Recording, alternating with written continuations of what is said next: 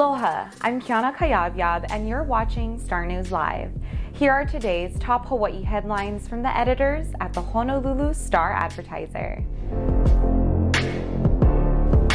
Hawaii health officials today reported one new coronavirus related death on Oahu and 105 new infections statewide. The latest figures bring Hawaii's total since the start of the pandemic to 281 fatalities and 19,859 infections. Today's new infection cases include 105 on Oahu, 11 on Maui, 7 on the Big Island, 1 on Kauai, and 6 Hawaii residents diagnosed outside the state, and 1 on Kauai. The U.S. coronavirus death toll was over 312,000 today, with infection cases topping 17 million since the start of the pandemic. In Hawaii, nearly 1,500 infections are currently active, and more than 50 virus patients are currently hospitalized, with most of those cases on Oahu.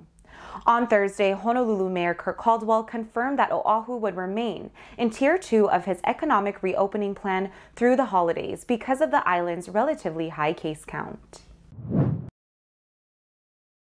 A police affidavit filed in court today says that a Kapolei man admitted to violently shaking his five month old baby to death because his son was crying when the father was trying to play video games and relax.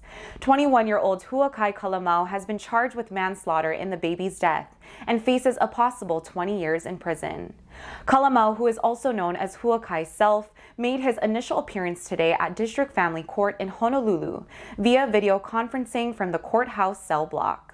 On Monday evening, police and paramedics responded to a call of an unresponsive baby in the parking lot of the Kaiser Permanente Kapolei Clinic on Farrington Highway. When they arrived, Kalamau was performing cardiopulmonary resuscitation on the baby. The baby was taken by ambulance to the Queens Medical Center West Oahu in critical condition, where he was pronounced dead. During the police investigation, Kalamau took a polygraph test and allegedly admitted that he was tired and just wanted to relax and play video games after a weekend of drill duties for the U.S. Army Reserve. He also told police that he was under stress from paying bills because he and his wife were having financial struggles. His bill has been set at $300,000. University of Hawaii researchers confirmed today that it was a 14-foot tiger shark that fatally attacked a surfer in Honolua Bay on Maui this month. Researchers at the Hawaii Institute of Marine Biology used new DNA barcoding technology to determine the type of shark and said it was undoubtedly a tiger shark. The measurement of bite marks on the surfer's board determined it was about 14 feet 3 inches long. Robin Warren, a 56 year old man from Napili, was bitten by the shark on the morning of December 8th as he was paddling out from the old ramp at Honolua Bay.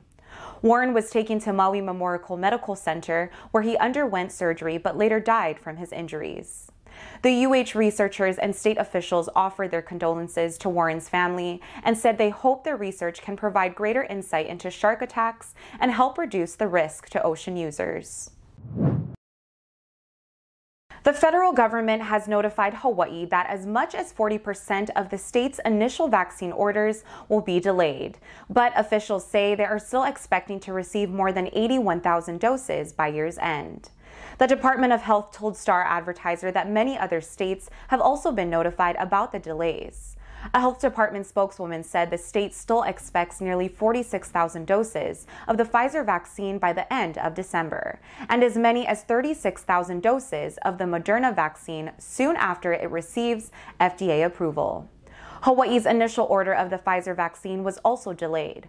The first batch of nearly 5,000 doses was supposed to arrive on Monday, but instead the state received only one tray with 975 doses, while the remaining 3,900 doses arrived on Wednesday. The DOH spokeswoman said the public's patience with this enormous process is greatly appreciated.